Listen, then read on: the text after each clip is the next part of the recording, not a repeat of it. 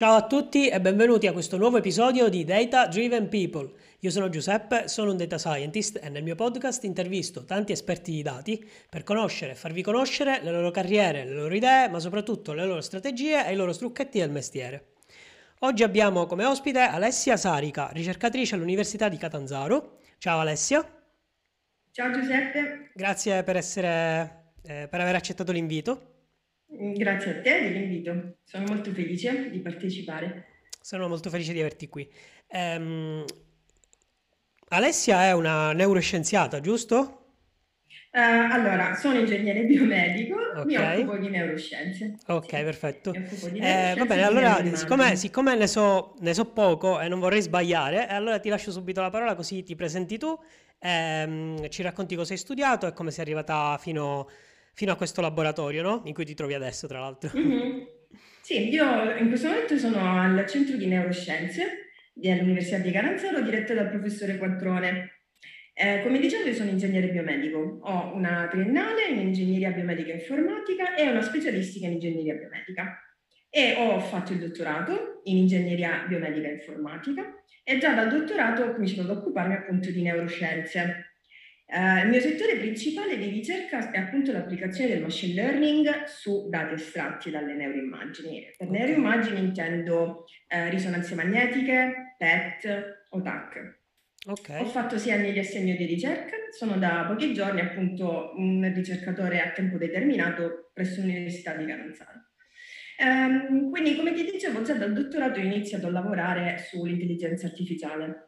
Diciamo che lo scopo principale della mia ricerca è quella di aiutare e supportare i clinici e i medici nella diagnosi precoce, soprattutto delle malattie neurodegenerative come l'Alzheimer. Okay. Quindi tramite l'analisi di dati che io estraggo dalle risonanze magnetiche e da dati ad esempio che mi danno i colleghi neuropsicologi, io do in pasto tutte queste variabili e cerco di predire uh, se un paziente Ehm, potrà sviluppare in futuro l'Alzheimer o una malattia neurodegenerativa come il Parkinson.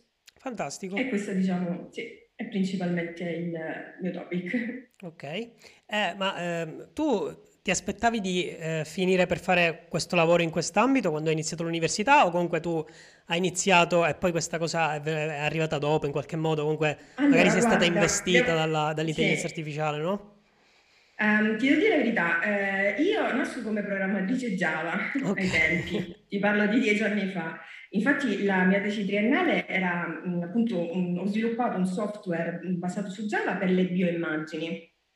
E, ehm, e all'epoca, non so se ricordi, c'era anche il famoso Java Day organizzato a Roma dall'IBM.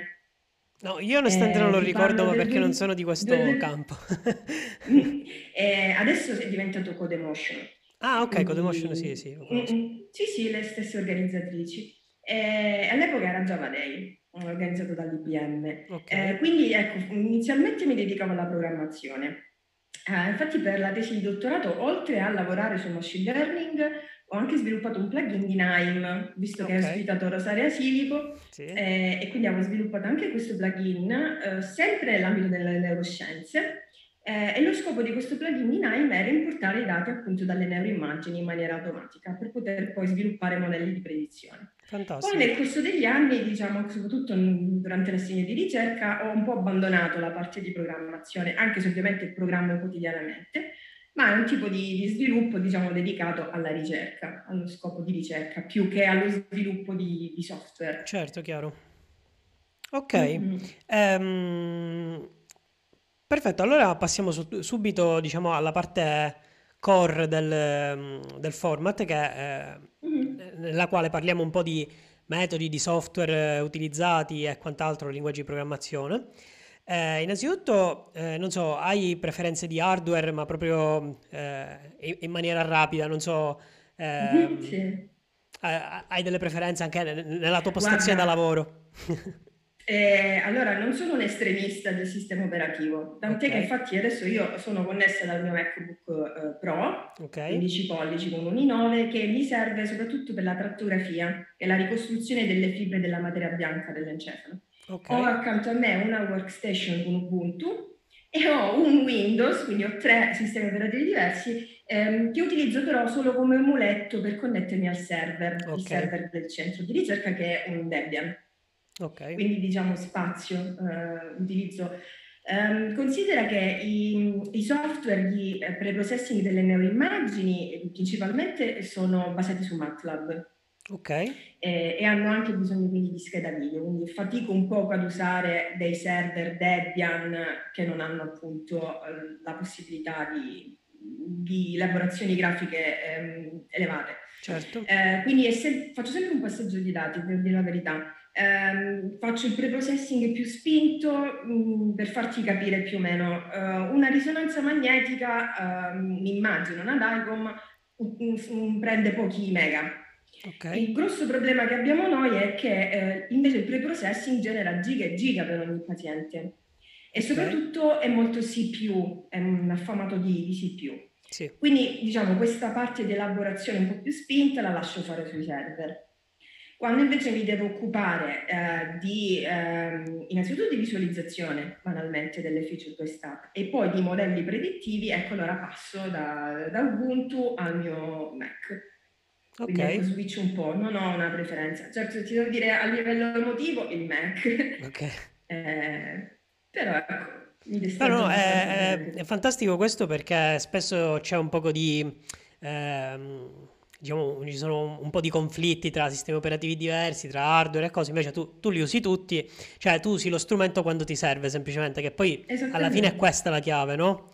Eh, no- non bisogna affezionarsi allo strumento perché appunto sono strumenti semplicemente per, per arrivare a un fine.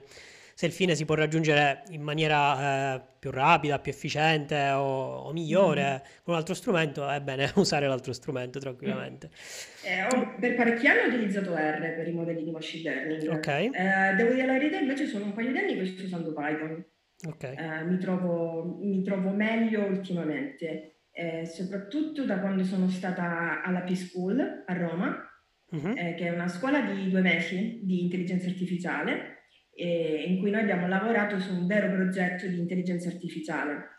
E, e lì ovviamente usavano tutti Python, c'è la, c'è la necessità della flessibilità di Python Sì, eh, per scrivere script immediati, script da poter eh, sharare, insomma condividere con gli altri colleghi e quindi devo dire la verità, sono ormai due anni che uso Python. ok, ma R, ehm, cioè ripartita da R per, eh, per una questione di università oppure per, non, non lo so, perché è ripartita così Guarda, poi... mm, a me piaceva molto di R il package Caret, Ok, sì, è fantastico Caret, effettivamente. Caret, eh, lo usavo in continuazione mm, perché appunto ti dicevo che in questo ambito delle neuroscienze abbiamo molte feature, molte variabili, Chiaro, ma pochi pazienti, pochi record. ok, Quindi abbiamo questo grosso problema. Il- il- lo spazio delle feature è molto più grande del numero di record. E, e quindi ci interessa e dobbiamo utilizzare necessariamente della feature selection o chiaro, feature reduction. Eh, Caret mette a disposizione mh, parecchi algoritmi, sì, da banale- dalla banale correlazione di Pearson a um, recursive feature elimination, quindi sì, l'ho usato per anni, devo dire la verità. Ehm, ultimamente mh, sto usando Python perché eh, mi sto dedicando all'explainable eh, ok, artificial intelligence, eh, sempre con la- l'obiettivo di scegliere le feature più predittive. ok, Eh, e mi rendo conto che mh, mi trovo meglio anche nel, nello spiegare ai clinici con cui lavoro i miei risultati. ok. Mm. Ehm, Eh, perché appunto è l'interpretabilità che interessa in questo ambito. certo, certo, anche perché poi i risultati vanno comunicati probabilmente a medici, no? Esattamente, io collaboro con neurologi, psicologi. Ok, Eh, quindi diciamo il mio cliente è appunto il clinico. ok, Eh, quindi sto cercando di abbandonare appunto le black box ok, ehm, per questi modelli detti appunto glass box. Ehm, anche se devo dire la verità, ho sempre utilizzato dei modelli con alta interpretabilità. Il mio algoritmo preferito, senza, senza dubbio, è Random Forest. ok, Ehm, perché ehm, avendo la- la- il ranking delle variabili più predittive mi viene più facile dire al clinico guarda ho 90% di accuratezza e la domanda successiva del clinico è ma perché? ok, Perché? E quindi mostrargli un bel grafico, un bel plot con l'importanza delle variabili eh, mh, permette anche loro di dare una uh, conferma dei risultati. Certo. Cioè dirgli, sai, in questa classificazione il volume dell'ippocampo è più predittivo del volume dell'amigdala, per loro è dare conoscenza e avere una nuova conoscenza sulla certo. malattia.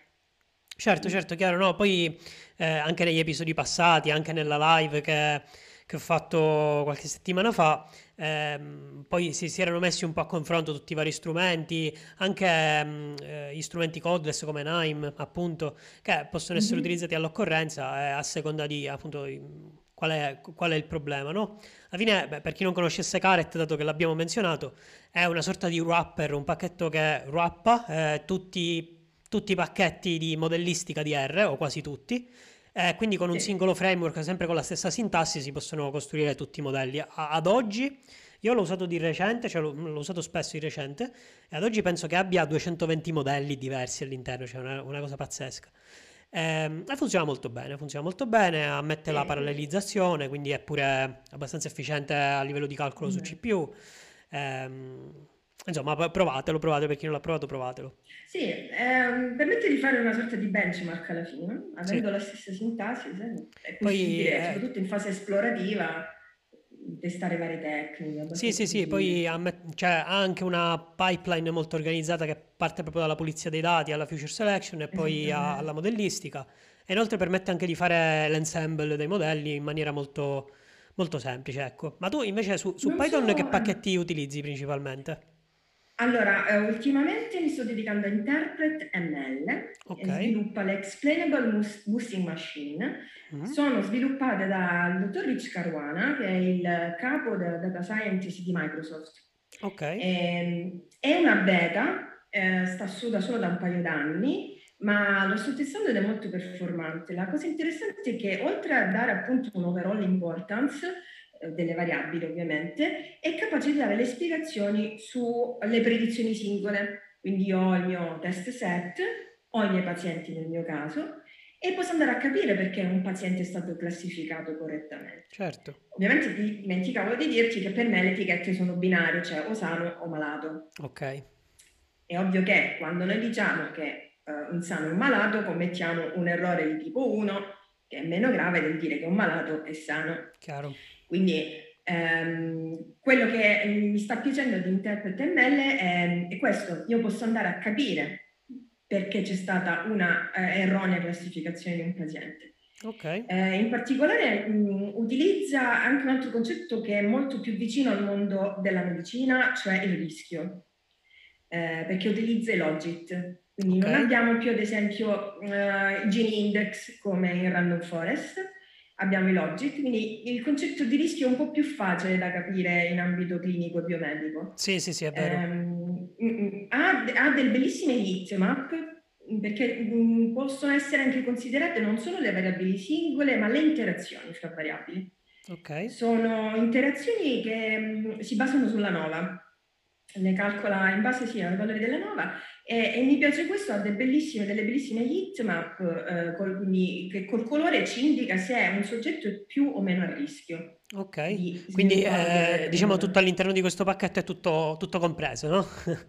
tutto compreso. Certo, al momento non è molto... Mh, mm, uh, personalizzabile. Okay. Cioè, puoi farci quello. Sì, sì, sì, ho, sì avuto di, ho, avuto un po' di difficoltà. Ecco, mi piacerebbe anche avere, per mia conoscenza, dei grafici che mi trasformano il logit in, uh, in probabilità. Ok. È un po' più comodo, ma credo che si possa fare, insomma, alla fine. Sì, sì, sì, un calcolo, sì, sì, certo. Um, invece a livello di interfaccia, magari mh, hai preferenze? Vabbè, chiaramente per R, diciamo, eh, c'è RStudio, su quello non ci piove. Ma, RStudio, sì. Ma invece uh, per Python? Sì. Eh, su, su Macon, Macon e quindi Jupyter. Ok. Uso, uso mm-hmm. Ok, sì, è molto, sì, molto semplice, diciamo immediato. Uh... Sì, anche perché riesco appunto ad avere i plot Uh-huh. È fondamentale. Ok, ok, perfetto.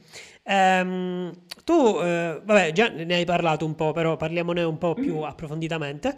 Eh, come ti approcci al problema? Cioè, innanzitutto come ti viene presentato il problema e poi eh, magari qual è, qual è, il tuo flusso ehm, logico per arrivare alla soluzione, no?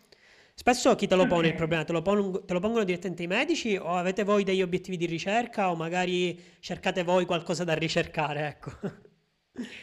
Allora, se parliamo dal punto di vista ingegneristico, ovviamente l'obiettivo mio e dei miei colleghi ingegneri del centro è migliorare l'accuracy. Ok, È ovvio che ci sono dei problemi clinici eh, più specifici. Ehm, un altro grosso problem- problema, diciamo, una sfida, eh, sono quelle malattie che mimano ehm, un'altra malattia. Quindi ok, dove le caratteristiche del- dell'encefalo sono molto simili fra loro, quelli che vengono detti fenotipi di una malattia. ok, Quindi eh, in questo caso il professore Quattrone è esperto di Parkinson e parkinsonismi. Quindi quello che chiede a noi ingegneri del centro è eh, ditemi quali sono queste feature che eh, distinguono queste malattie che a livello clinico sono molto simili fra loro. certo, Quindi eh, diciamo che è ambivalente, abbiamo delle nostre sfide più ingegneristiche, ovviamente abbiamo delle richieste, tra virgolette, dei neurologi e degli psicologi. Ehm, come si inizia? Sempre ovviamente dall'intuito dei neurologi che visitano il paziente, quindi si accorgono quale può essere una caratteristica del, del paziente. Quindi eh, quello che noi dobbiamo fare è capire questa caratteristica clinica ehm, ehm, nasce anche dai dati, cioè riusciamo a cogliere dall'insieme dei dati, dalle feature così diverse, perché ti ripeto sono feature di risonanza, eh, psicologiche, cliniche, eh, analisi biochimiche. Questo stesso intuito, questa esperienza che hanno i neurologi viene confermata dai dati. ok, Quindi la prima cosa è, appunto, nell'ambito dell'ingegneria biomedica, è anche capire il problema biologico, il problema certo, clinico che ci sta dietro. Eh, banalmente quello che noi facciamo è partire dalle analisi statistiche e descrittive più semplici. Eh, esploriamo con ANOVA, con ANCOVA, cerchiamo di capire se ci sono differenze tra gruppi. certo. Magari anche con una banale che analisi grafica, no? Esattamente, quindi box plot, eh, regressione lineare, sono le basi per noi.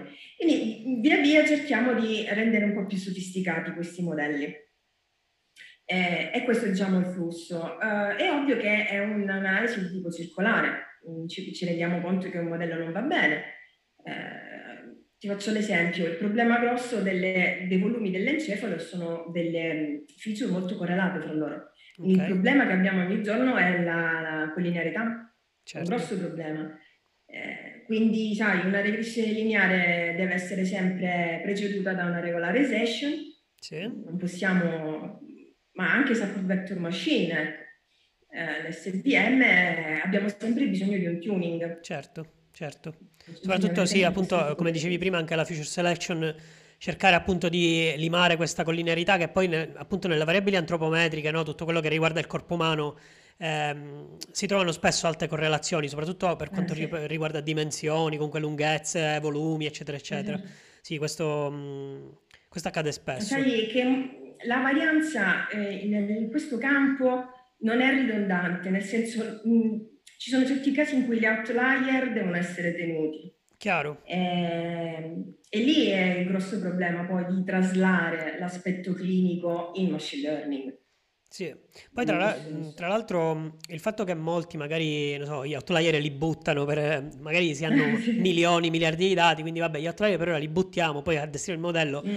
ehm, e ci accontentiamo dei risultati. In realtà quando si lavora magari con, con pazienti, appunto, quindi con, con persone Eh, fondamentalmente, ehm, ci sono alcune, alcune pratiche magari eh, statistiche, tecniche, ingegneristiche che non possono trascurare l'aspetto umano, no? L'aspetto del paziente. Quindi anche il fatto di, anche l'errata classificazione, come dicevi tu, non è più banale perché c'è sempre un errore che è più grave dell'altro, giusto? Esattamente, Quindi anche esattamente. scegliere le metriche giuste per, eh, per capire, appunto, per, per selezionare il modello migliore, cioè, non è banale, non, non è banale come analizzare dei dati web, no?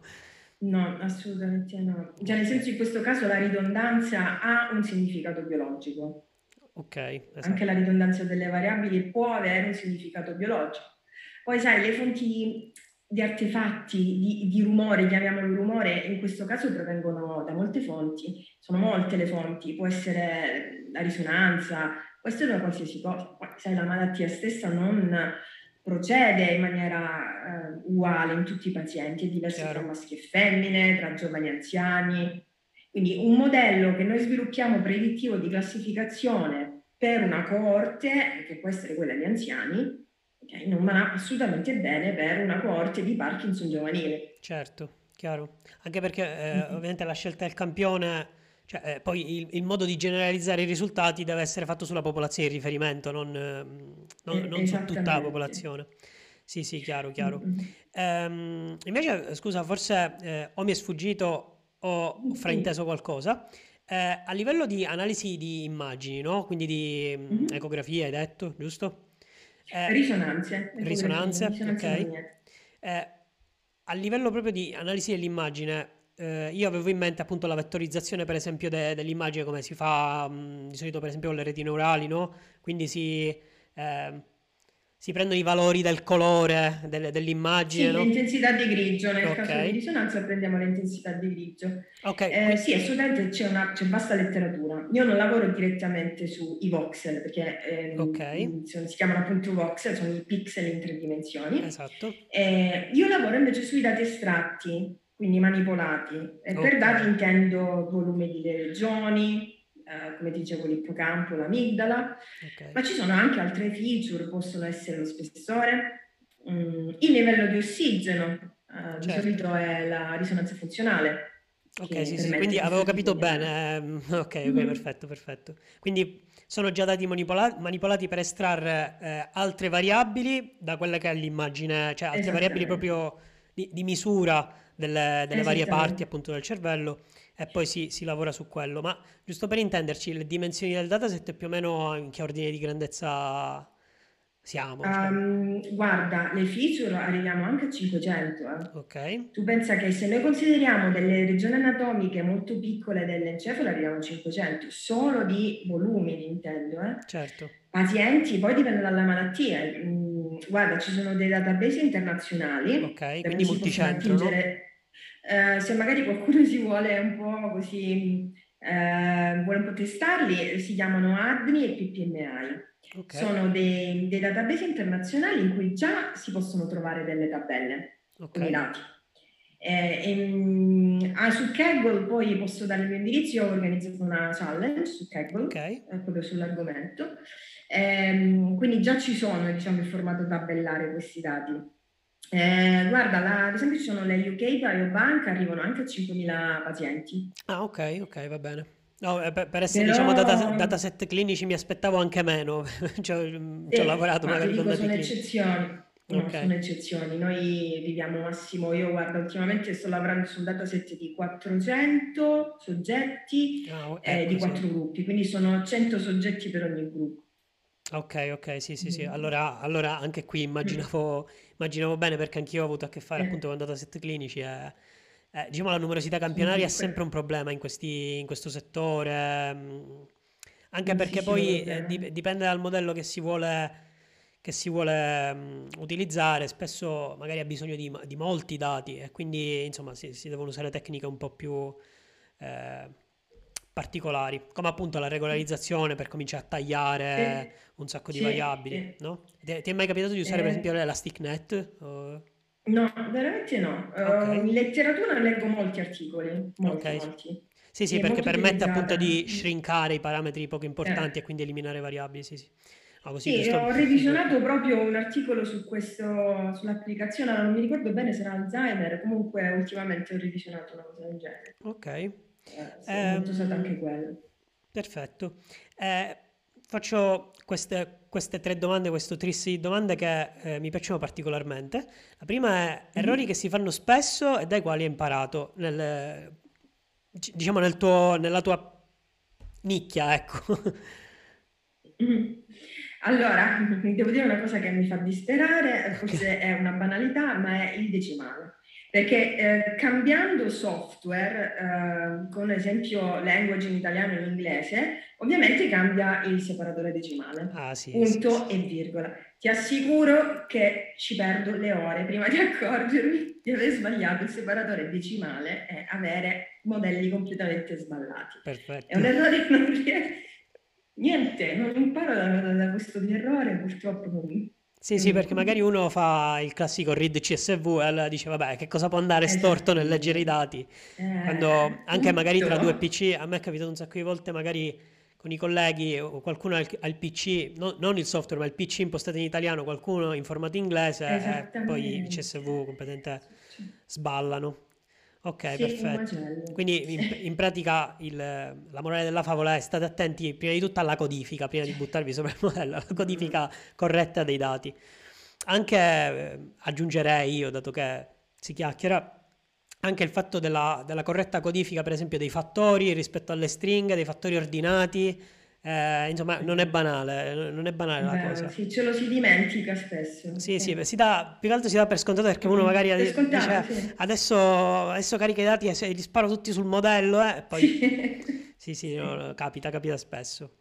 Eh, Mm. invece qualcosa che pensi che venga sopravvalutato, ma che per te non è molto utile in questo lavoro, nel machine learning oppure nel tuo lavoro Ahia. specifico, Qua mi fanno tantissimi nemici. ok? Eh, mi dispiace, ma il deep learning. Ok, Io purtroppo eh, col fatto che ha una scarsa interpretabilità non riesco a trovare l'applicazione nel mio campo, ovviamente, eh, ok, va benissimo per altri campi, però ho grosse difficoltà mm, sul deep learning su- nelle neuroimmagini e a scopo appunto diagnostico. ok. Eh, sì.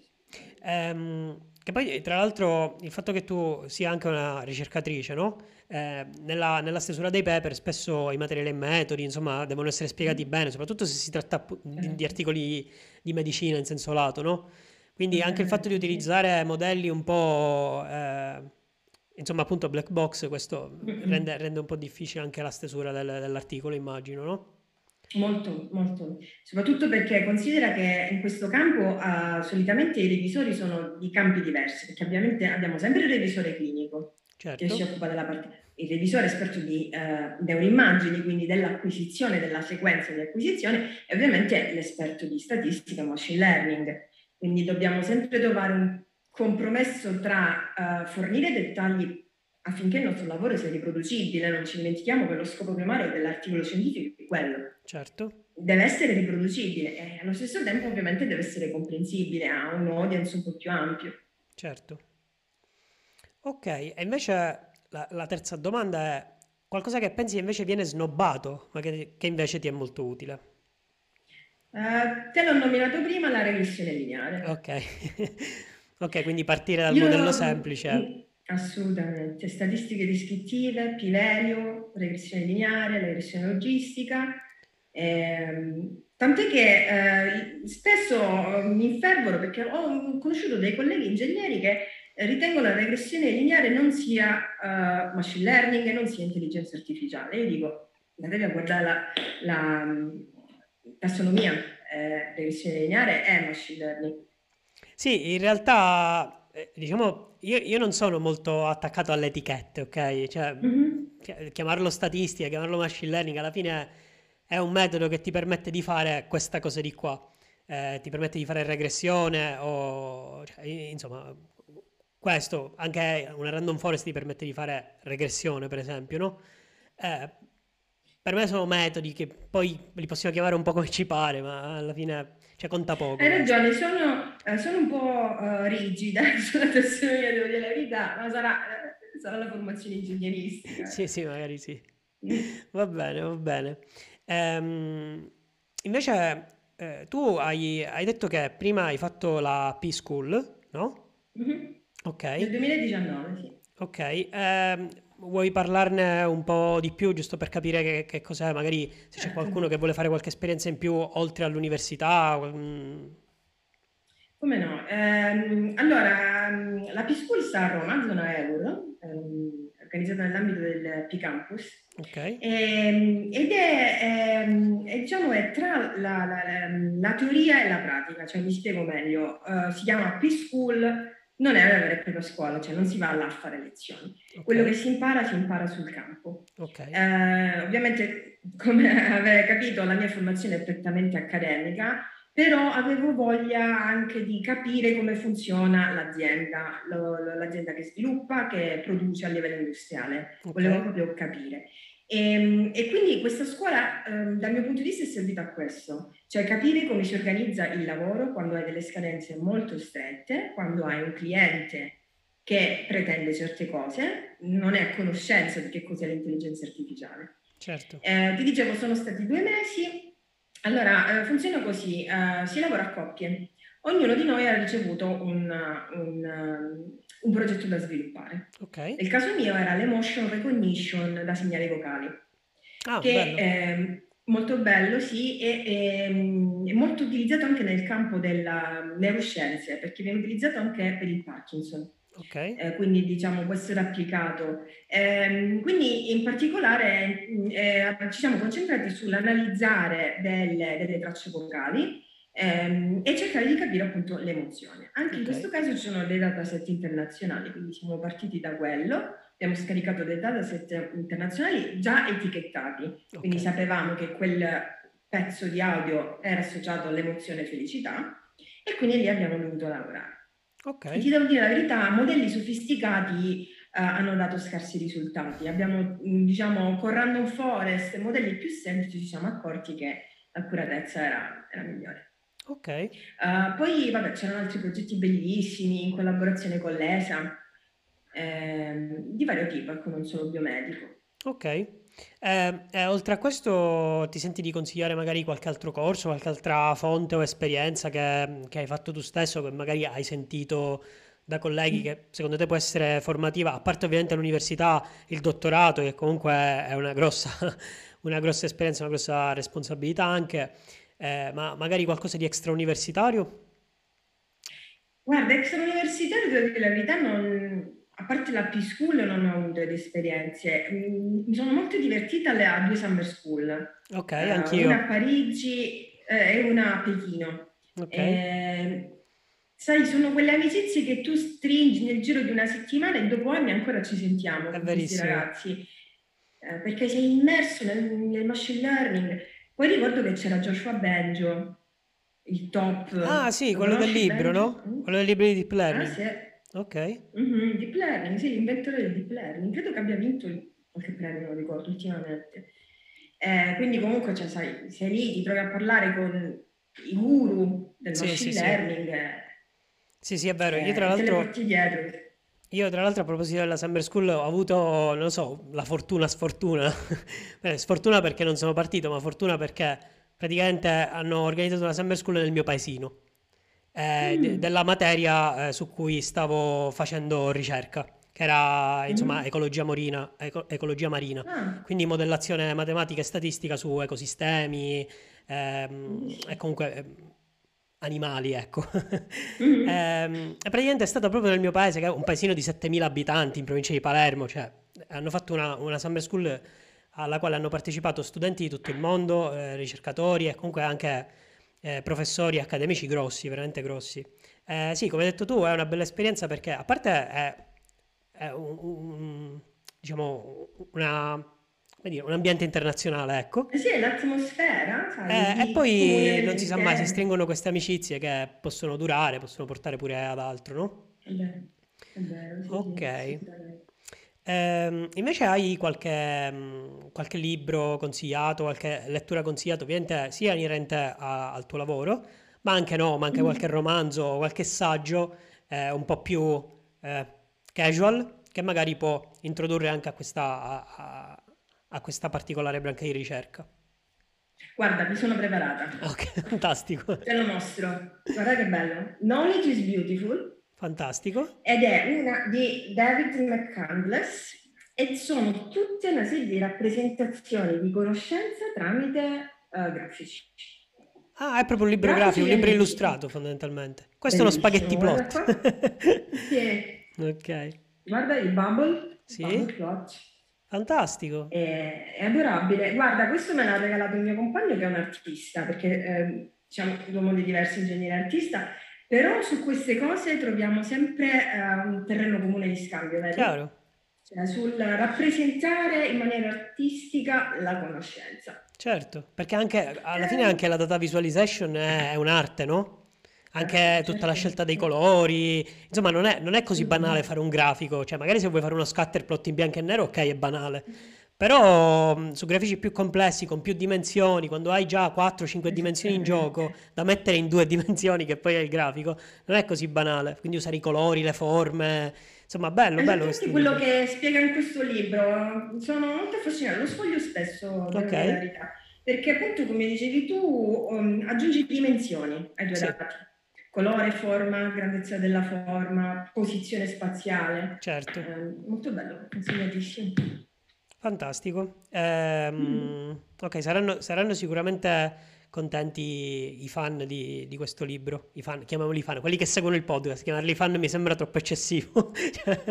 Però, beh, perché poi io faccio un listone e pubblico, diciamo, tutti i libri consigliati Mm. da, da- da tutti gli ospiti, in maniera tale che poi chi vuole li va a cercare, eccetera, eccetera. A proposito, eh, colgo l'occasione che maggiori informazioni, maggiori contenuti, anche condivisioni di materiale, avviene tutto eh, nel mio gruppo Telegram, che è il gruppo Telegram del podcast, quindi Data Driven People Channel. Eh, commentiamo anche gli episodi, scambiamo, eh, scambiamo anche qualche chiacchiera con gli ospiti, perché spesso gli ospiti sono anche nel gruppo Telegram.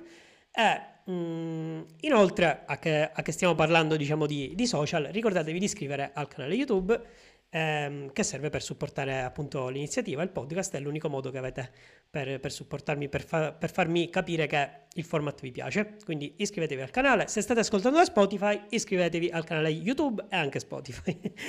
Ehm, ok, scusa Alessia, dovevo, dovevo dirlo. Ti faccio Ok. da valletta. Ok.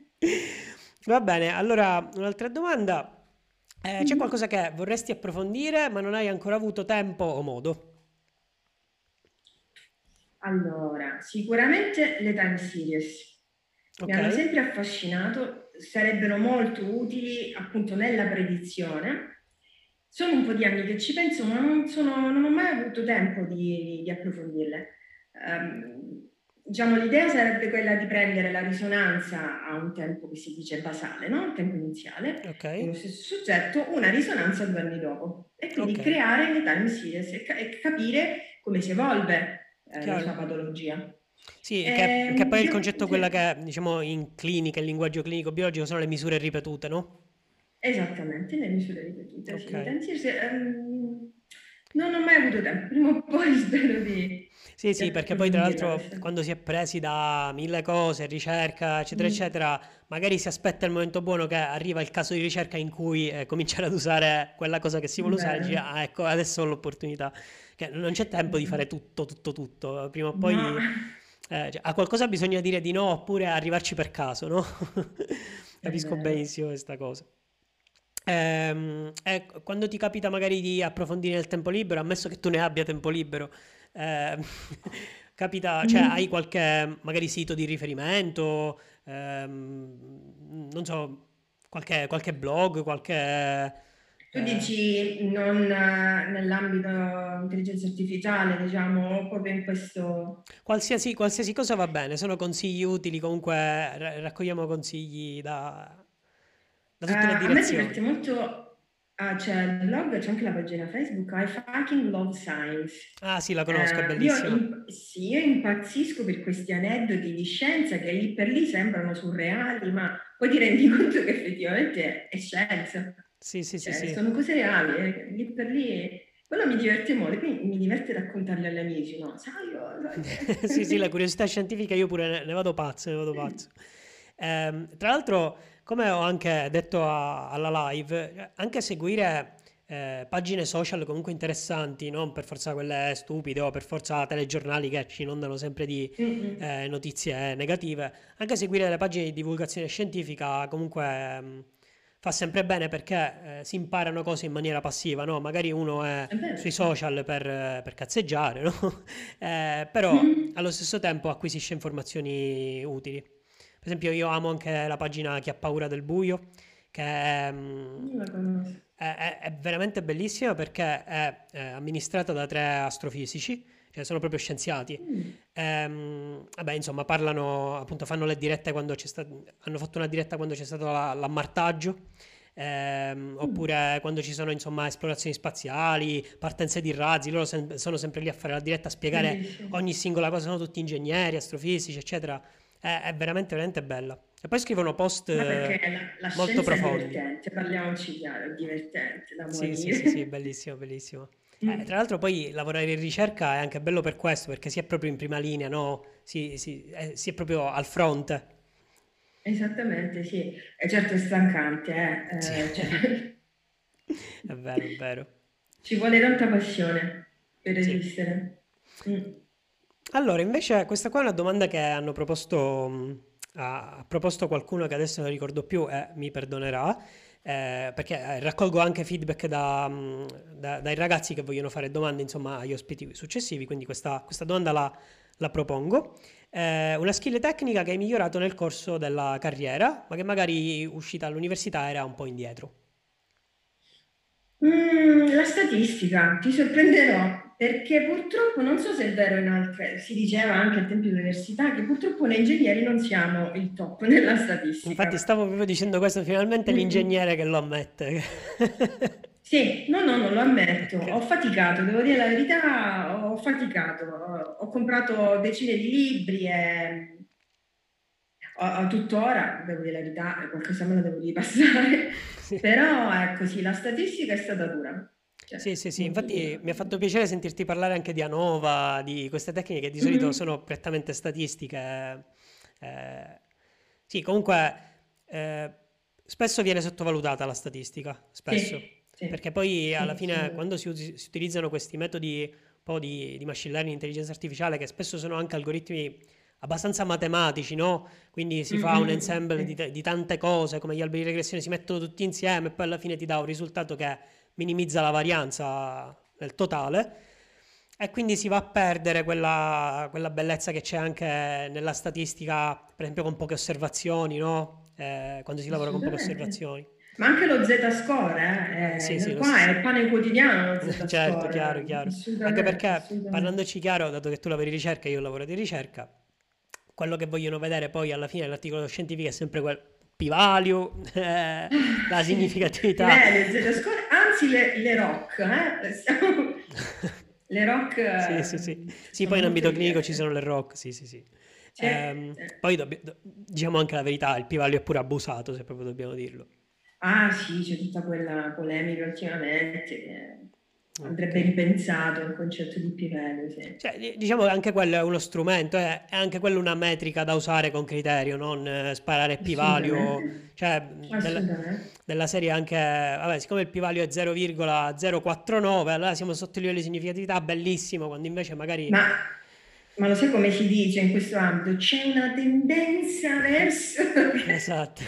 Cioè, allora ci abbiamo lo 0.051, è una tendenza Vabbè, verso... magari se raccoglievamo quel dato in più poteva essere Eh significativo. sì. Eh sì. E poi tra l'altro, eh, appunto, ehm, nel- in clinica, no?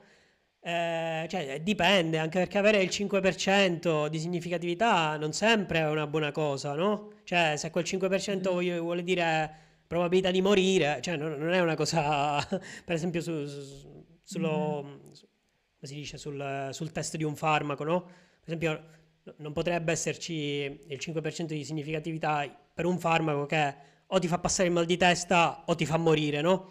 Quindi in quel caso il p-value deve essere 0, non deve Eh, essere 0, virgola. Sai qual è il problema, Giuseppe? Che purtroppo eh, non vengono accettati gli articoli scientifici che presentano dei non risultati. Eh sì, sì, sì, questo è il, è Cioè, il eh, bias principale della ricerca. eh, esattamente, cioè bisognerebbe dire io non ho trovato niente. Sì, e Eh, anche quello è un eh, va bene, risultato, anche quella è conoscenza. certo. E però ora come ora purtroppo eh, gli editori non accettano cose del genere, cioè va Sì, sì, subito sì. rigetto editoriale. Certo, perché Eh, diciamo il lavoro, il lavoro magari che non giunge ad un risultato spettacolare o, o comunque un risultato non, que- quello diciamo dell'ipotesi alternativa, ok? Eh, o dell'ipotesi esattamente. nulla, insomma, dipende come si imposta il Sì. sistema. Eh, Mm. magari quello viene messo nel cassetto e dice, vabbè, qua non abbiamo dimostrato niente, lo mettiamo da parte, però anche quel non risultato è comunque qualcosa che fa parte del pool di, di conoscenza, no? No? Che però non, non vediamo, cioè noi tutto il cimitero degli articoli non, non pubblicati non, non li vediamo. Eh, Ma tu e- pensa quanti passi in avanti, quante reazioni si potrebbe avere eh, pubblicando anche questi dati? certo, sì, sì, sì. Io ho sempre pensato, non lo so, ad una rivista dei risultati non significativi, cioè tutti i Ah, risultati non magari. significativi. Anche se ci pensi, anche fare una meta-analisi sui risultati non significativi e, e testare, insomma, Bello, sì. Sarebbe... La meta-analisi è un'altra cosa che sono anni che vorrei fare e trovo molte difficoltà onestamente a capire la parte statistica della meta-analisi, Eh sì, è, è un Ci po' vorrebbe un. Sì, Mm, sì, sì, altro è, è un po' macchinosa, ma soprattutto le meta-analisi sono anche stressanti, se proprio vuoi sapere, Ah, sì. perché spesso si devono andare a recuperare appunto tutti i dati che non sono già in dataset Mm, strutturati, belli sistemati in qualche, mm, qualche mm. database nel mondo, ma si devono andare a ricavare da tutti gli articoli eh, uno per uno, Eh, no? è un bel Incolonnare nelle, lavoro. nelle varie tabelle, insomma, eh, è, un è un lavoraccio spesso la meta-analisi. Io avevo colleghi eh, a ecologia che facevano questo, magari anche come progetto di laurea. eh, Ah, cioè, sì. te- Sì, devi fare solo quello, sì, sì, per un anno. mi- esatto, esatto. Bene, Mm. bene.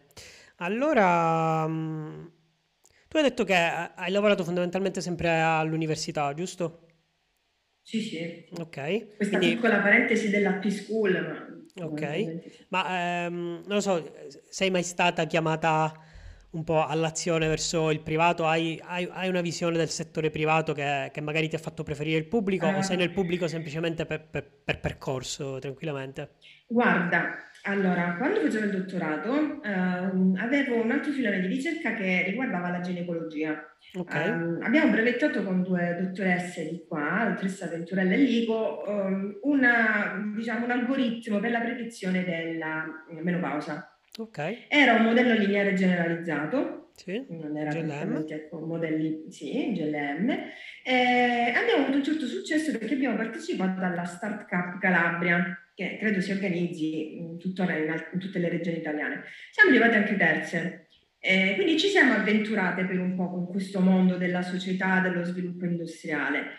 Però devo essere onesta, non, non mi sentivo portata. È stata ok, un'esperienza divertente, eh. Ho imparato tante cose perché, sai, anche nella ricerca c'è bisogno di capire un po' come funziona la parte legislativa, sì, eh, come scrivere una rendicontazione di un budget, cose utilissime anche in ricerca, assolutamente. certo, certo. Però, sai, mh, non mi sentivo portata nel lavoro in azienda mh, o di questo tipo, ecco. Sì, sì, no, non no, ho ci sta, ci sta, sta questa perfettamente. esperienza, so, non, non ne ho avuto Ok.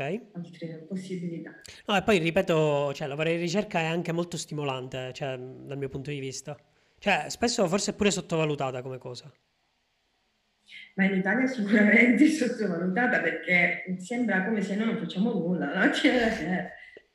Sì, sì, sì, sì, no, no, è, è vero. A proposito di, mh, di questo, no? Tu eh, probabilmente durante il dottorato hai fatto anche un periodo di visiting all'estero. Mhm, sono Ok, stato un anno a Reading, Inghilterra, ok. Eh, come, come ti è sembrata, come ti è sembrata la, la differenza? Diciamo, ha- hai notato dei gap dal, dal punto di vista appunto della ricerca o anche dei, dei laboratori Allora, stessi, dei, dei mm, materiali, dei, degli Eh, strumenti? guarda, lì la prima differenza è che eh, si lavora molto mm, da casa, nel senso che la presenza in laboratorio non è obbligatoria. Ok, Eh, loro vanno avanti a timeline e progetti. Eh, fra due settimane dobbiamo aver fatto questo. Poi, se uno lavora al parco, uno lavora al pub o a casa, al laboratorio, non cambia nulla. Devo dire la verità che eh, questa cosa me l'hanno detta anche altri colleghi italiani all'estero. eh. L'hanno vissuta in molti. Eh, sono gli stessi tutor ehm, stranieri a dire: Ma che fai qua? Vattene a casa.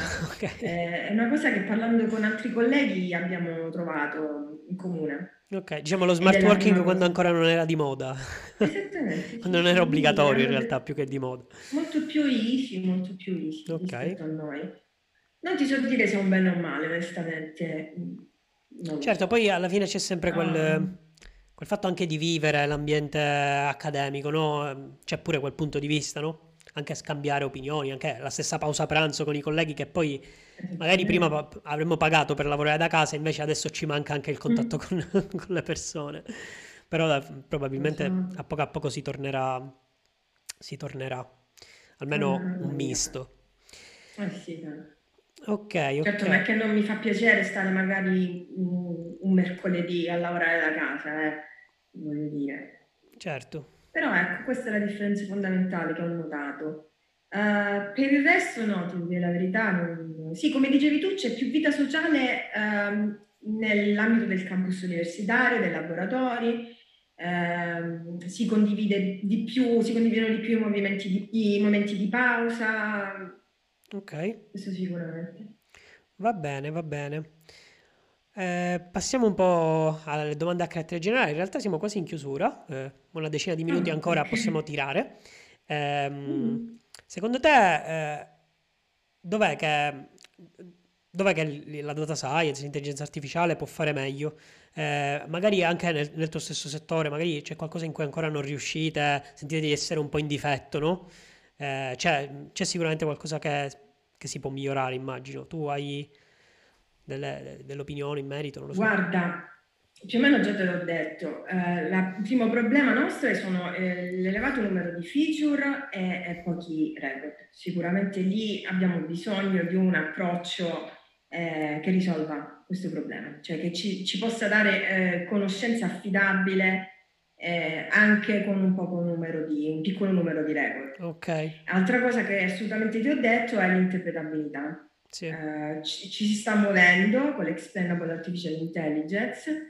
Infatti io adesso sto organizzando una special session al congresso di Brain Informatics e, e l'ho intitolata proprio Explainable Artificial Intelligence for Unveiling the Brain, quindi l'applicazione per la scoperta di conoscenza nell'ambito delle neuroscienze e delle neuroimmagini. Eh, infatti uno, uno, speaker che ho invitato e sono felicissima che abbia accettato è appunto uh, Rich Caruana che ti ho nominato prima della sì. Microsoft ed è in questo momento um, uno dei, diciamo, dei ricercatori che sta portando avanti l'applicazione dell'AXAI nell'healthcare. Okay. Eh, quindi assolutamente quello che serve è eh, perché. È una domanda che mi fanno i clinici, ok, bellissimo, c'hai il 99% di accuracy, ma perché? perché? Spiegamelo, voglio sapere. Ok, che poi spesso il perché allora. esce fuori dal confronto tra la figura tecnica e la figura clinica, chiamiamolo così, no? Perché per esempio io, io sono di formazione prettamente statistica, no? Ho fatto scienze statistiche, se, mi, se, dovessi interpretare un risultato medico, non è mi posso inventare tutta questa medicina da parte mia, no? Ci deve essere sempre qualcuno a supportare magari l'interpretazione del eh. Il, il, il, problema è che, sai, parliamo due lingue diverse. Esatto. Eh, non posso mettermi a parlare di regolarization, allora è venuto così perché ho, ho pesato i, i, pesi dell'SQM, cioè c'è sempre quel, quel bias. Sì. Eh, per questo parlo di interpretabilità, quindi grafici, eh, metriche, metriche nuove, ora magari stiamo parlando di fantascienza, però qualcosa che mi permetta di comunicare sì. eh, i miei risultati ai clinici. Poi tra l'altro anche il fatto, eh, hai menzionato prima, ehm, cercare di avere più informazioni al riguardo, no? Che poi eh, magari si tradurrebbe pure eh, eh, in aumento della numerosità campionaria, aumento dei dati a disposizione. Ora, da un lato qual è il discorso? Che se si studiano ma- magari malattie rare, ci, ci, aspettiamo che questo non, non aumenti perché non, non vogliamo altre eh, osservazioni. Quello, quello, hai ragione, hai proprio centrato il, il problema. Eh, abbiamo dei dataset molto sbilanciati. Eh. Esatto. Eh, io non amo molto le tecniche, ad esempio Smoke, per, sì. per, preferisco lasciarle sempre sbilanciate perché quella è la, la, la fotografia della, della mio, del mio campione. Sì. Non mi va di eh, generare dei de dummy eh, record solo per aumentare il mio dataset. Chiaro. Eh. Però d'altra parte, eh, finendo appunto questo discorso, eh, se, se, prendiamo di nuovo eh, in esame gli studi non pubblicati, no? Magari c'è quel mm-hmm. centro medico, quel centro di ricerca, eccetera, eccetera, che ha dei dati proprietari, cioè originali, eh, mm-hmm. con i quali, cioè, presi da esperimenti fatti in quel centro di ricerca, no? Quindi dati mm-hmm. inediti, dati proprio misurati in quel momento. Magari poi l'articolo non viene pubblicato e questi dati rimangono nascosti.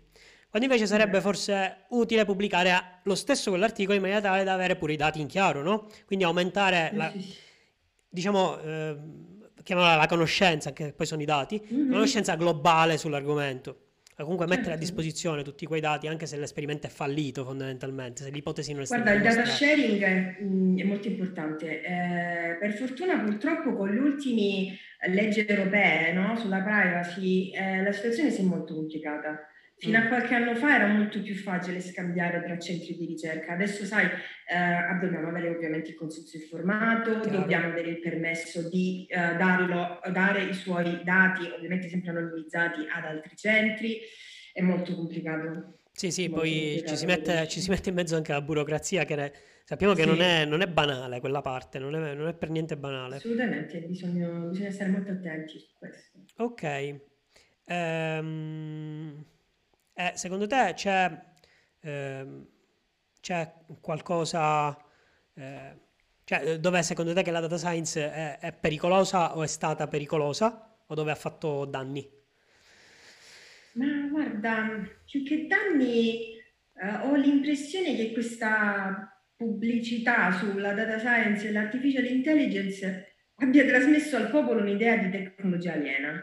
Ok. Eh, cioè, ho l'impressione che, sì, ho questa impressione è che la si usi, cioè la, la- la si proponga come, mm, diciamo, la soluzione ad ogni male. Questo, ma non perché sia così, è- non so, forse è stato un, eh, un accanimento giornalistico. ok. Sai, non so se avete notato, cioè sempre TG, intelligenza artificiale, intelligenza artificiale. Forse anche Eh, ehm, ok, l'uso cioè, di queste buzzwords, no? Che appena si dice anche big data, tutti già triggerano un po'. sì, oh, cioè, tipo, ti ripeto, intelligenza aliena, cioè, oh, è statistica, è matematica, Sì, sì, sì, sono esatto. cose che ci stanno da 60 anni. Ora, proprio oggi ho ordinato da Amazon Exploratory Data Analysis T2Key, libro sciccheria del 77, cioè, parliamo Sì, del 77.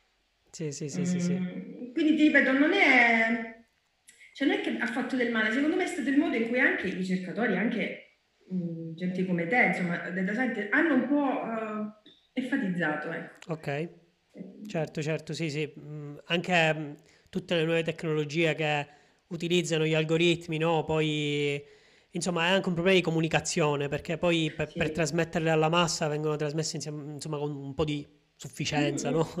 E quindi Sì, poi si, si vengono a creare queste, questi, insomma, questa aura di, di sì, incredibilità. di fantascienza. Ok, ok. Eh, secondo te, questa diciamo, è una domanda di speranza, no? Ci, ci- Mhm. riuscirà la medicina, li- l'ingegneria biomedica a, ehm, cioè per mezzo appunto di questi strumenti, arrivare al suo scopo, cioè a prevedere correttamente le, le malattie? Cioè è una cosa che tu vedi all'orizzonte effettivamente, cioè, manca soltanto eh, da scoprire, oppure magari sei un po' scettica su qualche punto, non lo so. Ah, no, non sono assolutamente scettica. Tu pensa in- in- riguardo il Covid, no? Eh, in quanto poco tempo hanno sviluppato ehm, algoritmi per predire il Covid a partire dalle TAC. Sì, Eh, hanno un'accuratezza pazzesca, credo che arriviamo al 99%. A me quello che preoccupa, non voglio fare un discorso un po' così eh, da opinionista eh, di Canale 5, e mi preoccupa il fatto che non venga poi accettata questa tecnologia. Ehm, quello mi preoccupa molto. Ok, Non che quindi, non, quindi magari non proprio lo non scetticismo degli esperti. Eh, sì, Ok, eh, sono quello- ed è legato a quello che ho appena detto, cioè non vorrei che scienziati di altri campi che non sanno, magari sai, quelli che lavorano su eh, un particolare campo che può essere, boh, ti dire, la genetica, anche se sì, la genetica è molto usata nel machine learning. sì, sì, ha voglia. Non vorrei appunto che ci sia questo scetticismo dovuto alla cattiva pubblicità, cioè Ok. al... Sì, quello mi preoccupa, devo dirti la verità. Poi, poi forse c'è anche un Non- discorso che spesso magari l'esperto, eh, quando viene messo a confronto con un algoritmo di machine learning, magari si sente quasi offeso, no? Dal fatto che Mm, magari il- Sì, lui, il- l'esperto con 30-40 anni di esperienza, possa prevedere peggio di un algoritmo, no? Che poi spesso è così. Esattamente. Ma come io lo faccio da 30-40 anni, perché mi devi dare il software che non so cosa fa per fare una esatto, cosa che io faccio benissimo? Quello, esatto, quello esatto. mi preoccupa. Ok, allora siamo alla domanda bonus e poi chiudiamo. Siamo quasi all'ora esatta. Ehm, se avessi tutta la potenza di calcolo dell'universo e l'algoritmo più prestante, che cosa ci faresti? Questo è veramente difficile.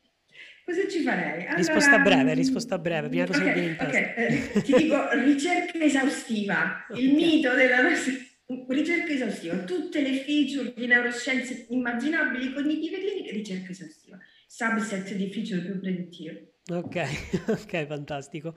Va bene. così, non mi... Ok, ok. Va bene, allora abbiamo, abbiamo concluso. Io ti ringrazio ancora, Alessia.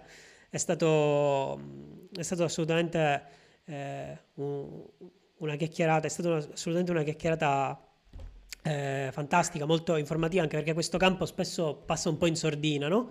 Eh, eh, proprio per questo ti ho contattata, per portare anche la tua esperienza eh, e far conoscere anche questo, questo settore. Eh, quindi ti ringrazio ancora, ci, ci, aggiorniamo, magari se entri anche tu nel gruppo Telegram, rispondi anche tu ai quesiti degli ospiti che probabilmente te ne faranno.